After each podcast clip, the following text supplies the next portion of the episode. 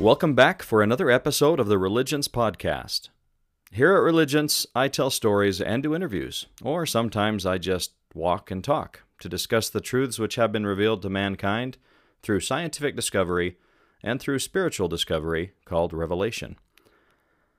I am the host of the Religions Podcast, Stephen Gardner. A quick note that I want to add before we get into our story today is this I'm a member of the Church of Jesus Christ of Latter day Saints.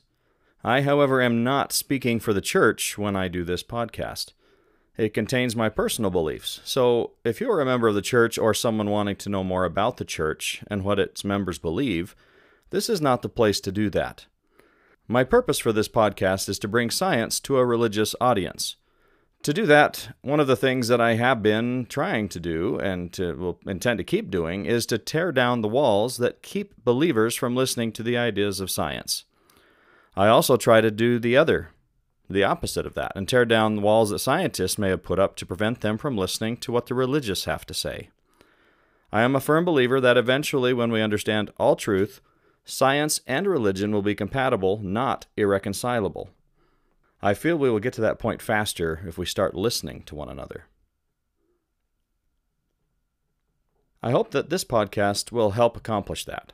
In short, I'm not speaking as a mouthpiece for Christianity or for the Church of Jesus Christ of Latter day Saints, nor am I a chosen mouthpiece for any specific field of the sciences.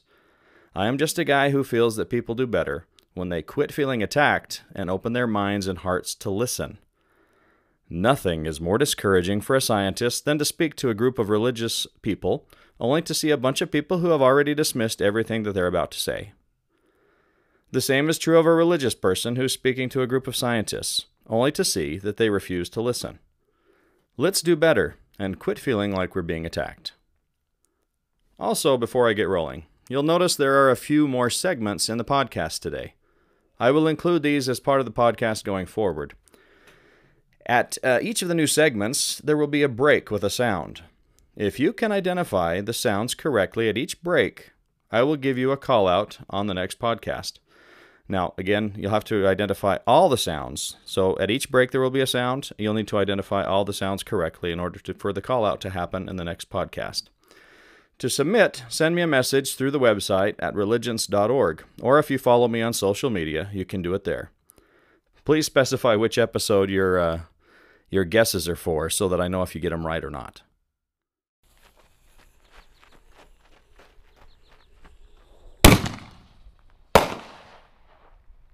All right, it's time for Media Share.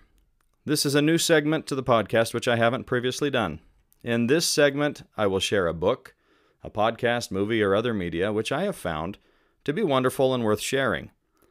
Today, I want to share with you a podcast entitled 13 Minutes to the Moon. It's produced by the BBC World Service. It's an excellent and a well researched podcast that has two seasons currently out. Season 1 is about the 13 minutes from the time Neil Armstrong and Buzz Aldrin left Mike Collins in a nice stable orbit where they had been going around the moon to go down to the surface of the moon. It took 13 minutes for that descent. And that first season is about that 13 minutes. But they, of course, tell you some of the backstory leading up to that event of that 13 minutes. Very, very, very, very cool stuff. You'll love it. In season two, the podcast deals with the Apollo 13 mission, which is quite uh, quite interestingly the topic for my podcast today.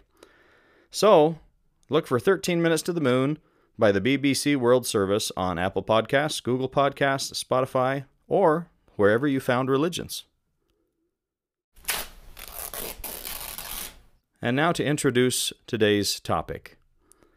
I assume that most people have heard the phrase heat rises before. If you've had the experience of sleeping on bunk beds, you may know that the top bunk is hotter than the bottom bunk. Or if you have uh, ever noticed that when you lay on the floor on a hot day, it's cooler down there than it is if you're sitting in a chair or standing up in the same room.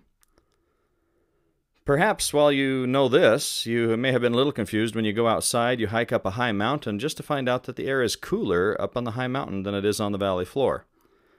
That seems kind of contradictory, doesn't it? Why is it cooler on the mountaintop when heat rises and it's hotter, you know, when we're inside a room when we're up, you know, on top bunk on the top bunk it's hotter. So how come it's not hotter on the mountain? If that's ever confused you, maybe today you'll be able to figure out why. after you listen to the to today's podcast. Um, now, let's see if we can learn a lesson from somebody who observed God's creations in a way which nobody before him ever could have, and only a very few after him might have. Today's story is a true one. Two of the characters in it are still alive today. I haven't interviewed them, and I don't have their permission to tell the story, but what I do have, I have gleaned from many, many, many sources, which, of course, have written about this. Um, however, the, the very specific thing that was learned that I'm going to be talking about that has to do with heat rising, I learned from a book called A Man on the Moon by Andrew Chaikin, a great book. This isn't the media share part, but that's a great book, and I've posted it before on the website as one that I recommend. My intentions are to be as accurate as I can and respectful as I can of the explorers involved in this story. I would feel terrible if I misrepresented them in any way, which uh, of course, I'm trying not to.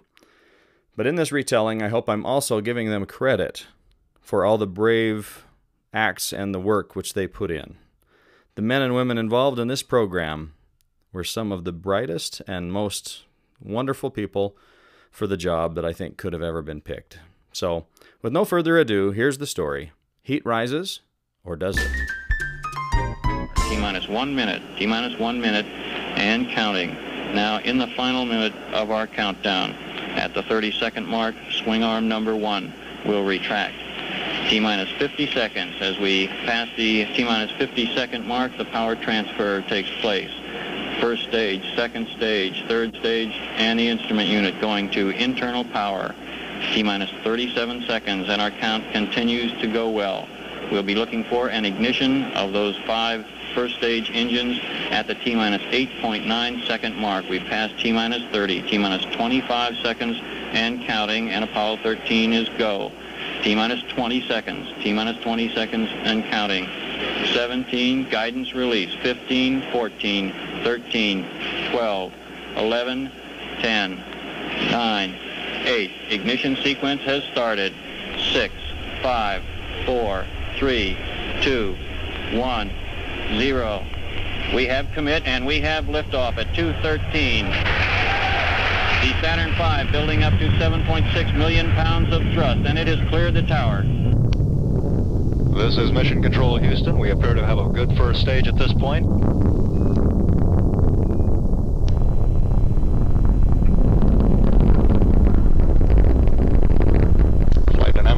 Says the trajectory looks good. We show a one half mile in altitude at this time. 13 Houston, go at 30 seconds. Roll complete and we're pitching. Roger that. Stand by for mode 1 Bravo. Mark 1 Bravo. 1 Bravo. command. Altitude 1.2 miles, velocity 1500 feet per second. That was just three and a half days ago. Just three days ago, and they were safely on Earth, strapped in their spacecraft atop an enormous rocket, which, with all the parts together, weighed over six and a half million pounds, sitting on the launch pad. From its base to its tip, it was over 360 feet long. So, if you turned it sideways, you could place it on the goalposts of an American football field, with 30 feet extending past the goalposts on each side. The only problem would be that the goalposts wouldn't be able to support the weight of this behemoth. Perhaps you've heard the game where you can see how many people you can fit into a Volkswagen Beetle. Those involved in the Apollo program could have played a different game. They could have asked how many Volkswagen Beetles you could fit into an F1 engine. Each one of the engines is 12 feet in diameter and over 19 feet tall. There were five of these monstrous engines on the bottom of the first of three stages on the rocket. When these rocket engines ignite, the entire rocket shakes so hard that the astronauts are barely able to push any buttons or toggle any switches. Together, the engines generate 7.6 million pounds of thrust as they push the tremendous weight above them to a height of 30 miles in about two minutes. But, as I said, that was three and a half days ago. Now they are on day four of their mission. Jim, Fred, and Jack are worn out. The constant barrage of problems since the accident have kept their minds and bodies active. The first stage of the rocket, as intimidating as it was, went fine. The second stage had a hiccup, and one of the engines shut down early, but that was easy enough to compensate for by burning the other four engines a little bit longer. With that mishap, Jim felt like they had experienced their problem for the flight. But unfortunately, that wasn't all that the Apollo 13 mission was going to throw at this crew. No, the problem happened later, when nobody was expecting it, and while the ship and crew were coasting smoothly and peacefully toward the moon. In fact, they had just barely finished a TV broadcast to Earth. It happened at a time of the mission when they all thought a problem was not likely to occur. 13, we've got one more item for you when you get a chance. We'd like it to uh, stir up your cryo tanks. In addition, uh, I have a shaft and trunnion Okay. for a look at the Comet Bennett if you need it. Okay. Stand by.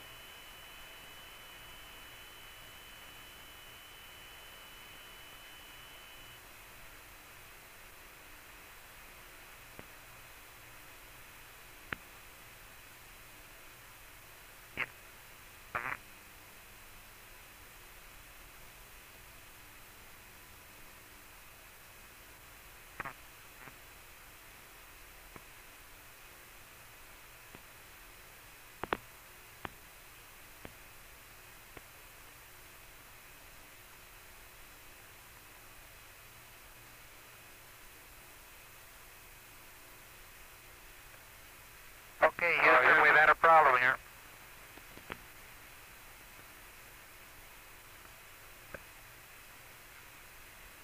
This is Houston. Say again, please. Yes. Uh, Houston, we've had a problem. We've had a main B bus undervolt. Roger, main B undervolt. The continued days of stress that followed have taken their toll, but the astronauts haven't stopped to fret about it. Jim had been this far away from home before. This time, it felt much farther away than the last time. On the Apollo 8 mission, Jim and his fellow astronauts had pioneered their way through the first mission to the moon. That mission went flawlessly, probably the only Apollo mission which went off without a hitch. On that mission, they also made a record for being the farthest away from home that anyone had ever traveled. Just a few hours ago, the men on board this ship broke that record as they went around the moon. At the farthest point, they were 248,655 miles away from home. At this point, the moon's gravitation arced their path so that they would once again be heading home. At the current time, they are over 200,000 miles away from Earth, but at least now they are heading in the right direction. Going around the moon and heading right back home wasn't the original plan. The mission was to settle into an orbit around the moon.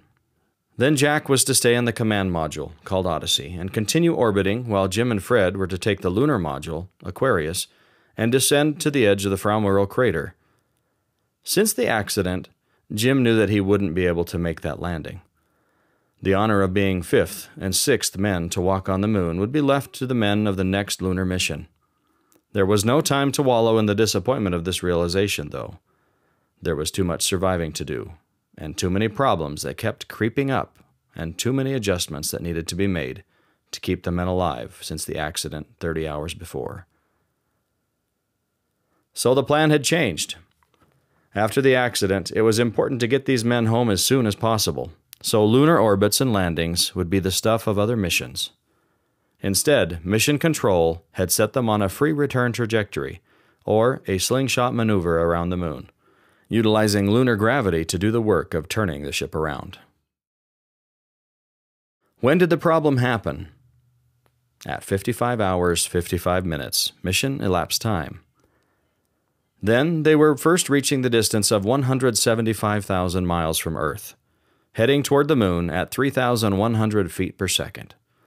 That's more than 2,100 miles an hour, or roughly Mach 3.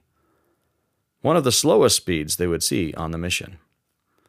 They were still being slowed by Earth's gravity at this point, but they were rapidly approaching the point where the moon's gravity would be stronger and they would speed up again.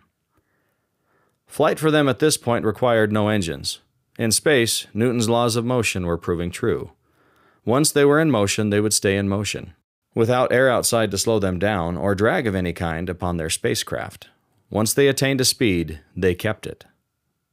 Except, of course, for the work which gravity itself was doing on them to either slow them down or speed them up. This is the condition they were in when everything went wrong. So, what exactly went wrong, you ask?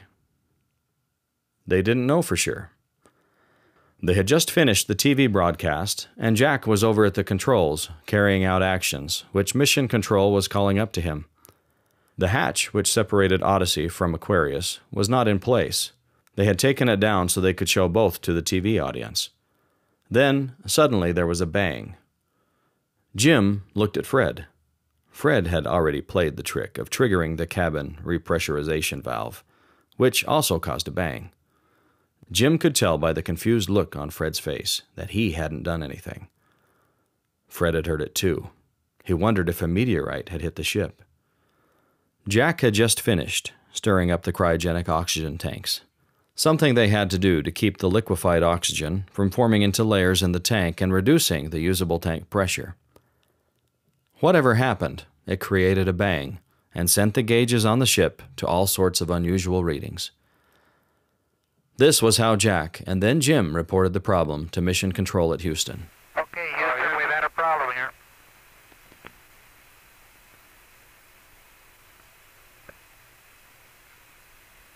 This is Houston. Say again, please.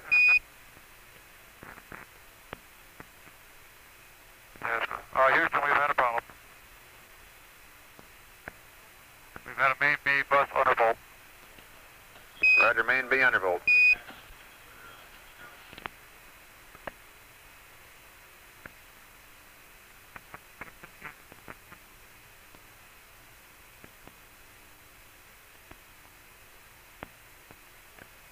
Okay, stand by, 13. We're looking at it. For over 13 minutes, the ship crew and the ground crew struggled to make sense of all that was happening. But it was this announcement from Jim that helps most to make sense of what is going on up at 175,000 feet. Yeah, that's, that's because of AC. And it looks to me, looking out the uh, hatch, that we are venting something. Roger. Or, uh, we are venting something out uh, into the uh, into space. Roger, we copy your venting.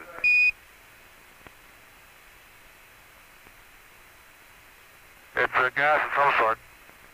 As a surprised deer with its neck torn by a wolf starts to bleed out, so this spacecraft had started pouring its oxygen out, evaporating into the vast vacuum of space. Then, like the deer, the men in the spacecraft and their ground crew started to make sense of what had happened. In the minutes and hours that followed, the crew of the ship and mission control struggled first to understand what was going on wasn't just a set of erratic instrumentation data, but a real problem, and then to save as much of this lifeblood as they could. Oxygen was not only necessary for the passengers to breathe, it was vital to flying the ship. Their power couldn't be generated without it, and without power, they couldn't fly in space. Oxygen was key for life support, communications, and navigation. They simply couldn't find their way home without an onboard computer. Getting home wasn't as simple as aiming towards the Earth and hoping for the best. It was only about a five degree angle at which they could safely re enter the Earth's atmosphere. And, with all their limited visibility, it was hard for the astronauts to determine anything about where they were. How far away the Earth was? Their speed with respect to the Earth? All of these things couldn't be figured out without an onboard computer. And oxygen was needed in the fuel cells to create the power to keep it running. To make matters even more difficult, it became obvious to some of the men on the ground very quickly that with the little remaining oxygen they had, they had to start saving power and start saving it now. The problem had started over 28 hours ago, and since that time, these three men had been working to try to keep things together. In the first few minutes, they realized that their main ship, or command module, Odyssey, was hopelessly leaking oxygen. They moved over to the other ship, the one which Jim and Fred were supposed to take down to land on the moon. It was referred to as the Lunar Module, or LEM, but the ship's official name is Aquarius. As soon as the men powered down the command module and moved navigation to the Aquarius, they knew they couldn't land on the moon. They weren't as upset about this as one might expect, since a more pressing problem weighed on their minds. Aquarius couldn't sustain life for three people for very long. It was designed to keep two people alive for two days, not three people for what was going to have to be at least four days. In order to make their resources stretch long enough to get them home, they would have to shut down the lunar module as well, leaving only a few vital items. Since they had done this, the ship had steadily grown colder, slowly losing the heat it contained as they coasted gently through space. Now, before we get too far along in our story, there's some things you should know about the crew. John Leonard Jack Swigert, John Leonard, or Jack Swigert, had been a test pilot before he became an astronaut. He is also a mechanical engineer and aerospace engineer. On this mission, he is filling the role of command module pilot. Now that Odyssey, which is the command module, has been turned off to save oxygen and power, he is a crew member without a job. He will remain that way until the time they need Odyssey again, when they are getting ready to re enter Earth's atmosphere. Only Odyssey can handle the job of getting them home. Aquarius, which is the ship that is keeping them alive now, is intended to land on the moon. In fact, it is the first true spacecraft, in that it was the first ship built to fly only in space. A bit more about Aquarius in a minute. Jack is probably one of the very best astronauts to have on this mission. He knows the command module better than perhaps anyone, and he knows how things work. He is extremely intelligent and a great pick to be in control of the ship. He had been on the backup crew, and when Ken Mattingly, the astronaut who was expected to be piloting Odyssey on the mission, was exposed to German measles, the mission doctors had grounded him, and Jack was promoted to prime crew. Jim and Fred had every confidence in Jack and his abilities and were glad to have him on the mission.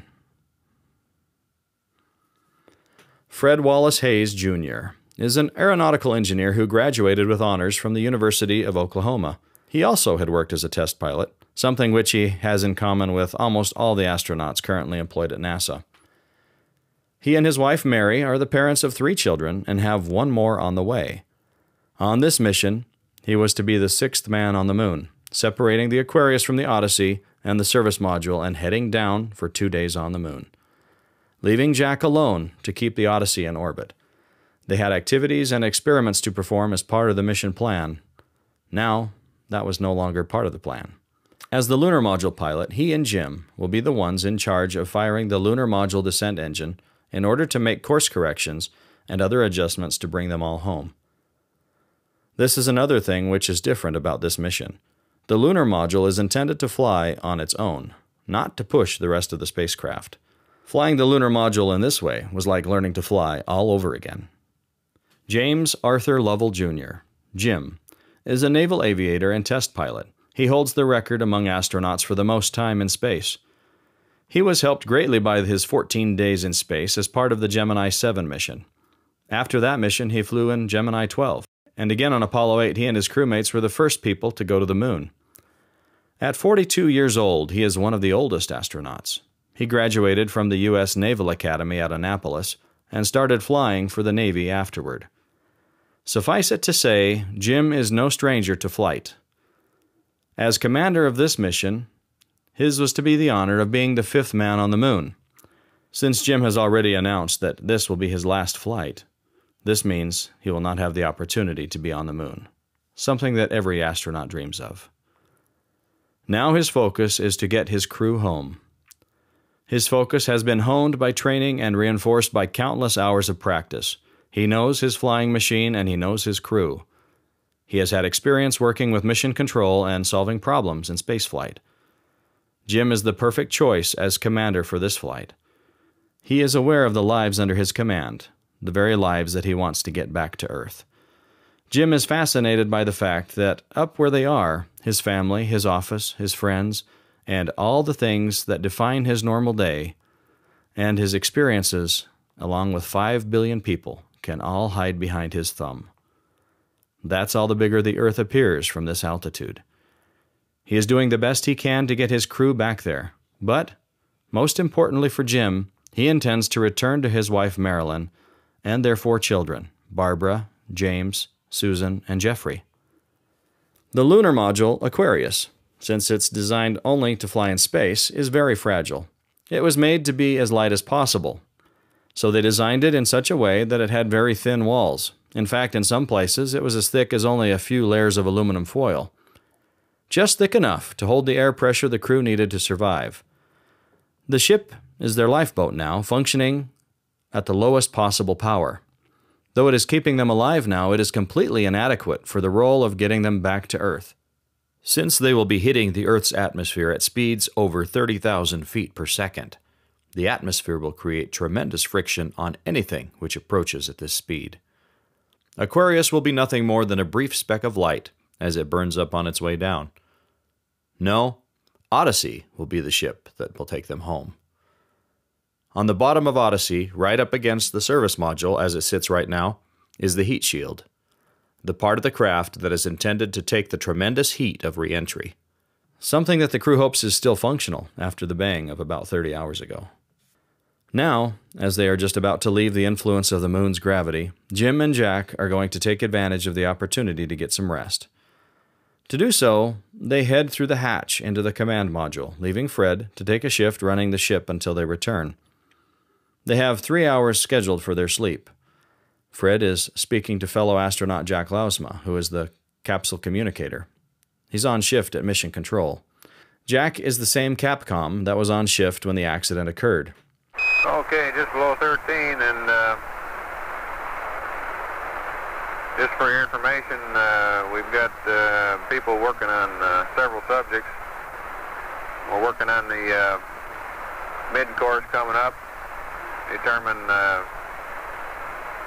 our control system and uh, how to do it with the control system we uh, select, what we should do about the alignment. We've got the LMS and uh, a couple of crews cranked up working on that. And uh, we're also working on our entry, how and when we ought to uh, activate the CSM. And we're working on the CSM system.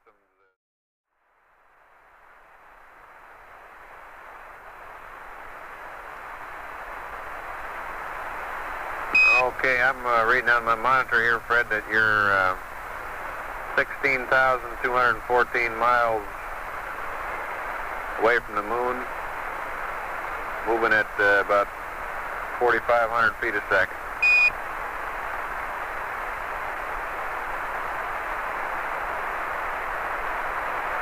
Okay.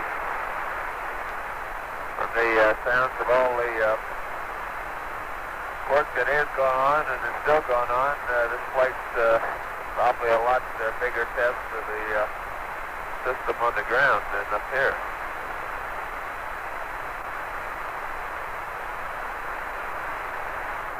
Yeah, you've been uh, you've been working it out a little bit. It was nice to have a familiar voice from Earth at a time like this. The spacecraft was cold and damp, around 40 degrees Fahrenheit or about 4.4 degrees Celsius. Jim and Jack are floating with their arms folded in a weightless state, getting ready for sleep. In order to understand a bit more about what is going on in the spacecraft right now, let's stop for a second and learn some things that the world doesn't think about very much. Number one, gravity. We've talked a bit about gravity already. Both Earth and the Moon are exerting gravity fields, which affect the spacecraft, causing it to change speed or accelerate toward one or the other. Anything that has mass has gravity, not just big things like the Earth and the Moon. But you and I, even the little ants on their ant hill, have gravity. It is the interaction of something's mass with the gravity of Earth that gives it weight on Earth. My refrigerator is heavier than I am because it has more mass, and therefore more interaction with Earth's gravity field. An ant weighs less because it has less mass and less interaction with the same field. Another thing to understand about gravity. Since we have already talked about how gravity is affecting the spacecraft, you'll realize that they were not in zero gravity. They were, however, weightless. Amusement parks are a good place to get some experience with weightlessness. You are weightless when you are falling. A person in free fall feels perfectly weightless. This is the feeling that these three astronauts have experienced since they first got into orbit around Earth. In orbit, gravity is constantly changing the course of the spacecraft as it falls toward the Earth. But to maintain orbit, the spacecraft needs to be going fast enough to keep going around the Earth as it falls, so that it never really approaches the surface. It is just falling around the Earth as it goes, keeping it moving in a circle around the globe constantly. So our astronauts are affected by gravity, but they are weightless because they are falling freely in the gravity field that affects them. They feel weight again each time they fire the rockets to maneuver the spacecraft. Number two, gases and gas pressure. At sea level on Earth, the pressure of air is about 14.7 pounds per square inch. The lunar module was only filled with the pressure of about 5 psi, which is about how much air pressure there is on top of Mount Everest. On Earth, one of the tricks that people learned is that since hot air is less dense than colder air, it means that it will float on the colder air. That is why on hot, humid days, you can almost watch the clouds form as the hot air rises up, carrying moisture with it. As it rises, it expands and cools. And as the pressure decreases until it is cool enough to condense the water in the air, it makes a cloud. This is a quick and simple explanation, but it will have to work for now so you can understand the amazing discovery Jim is about to make.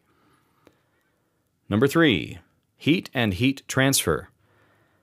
Heat can move in more ways than one.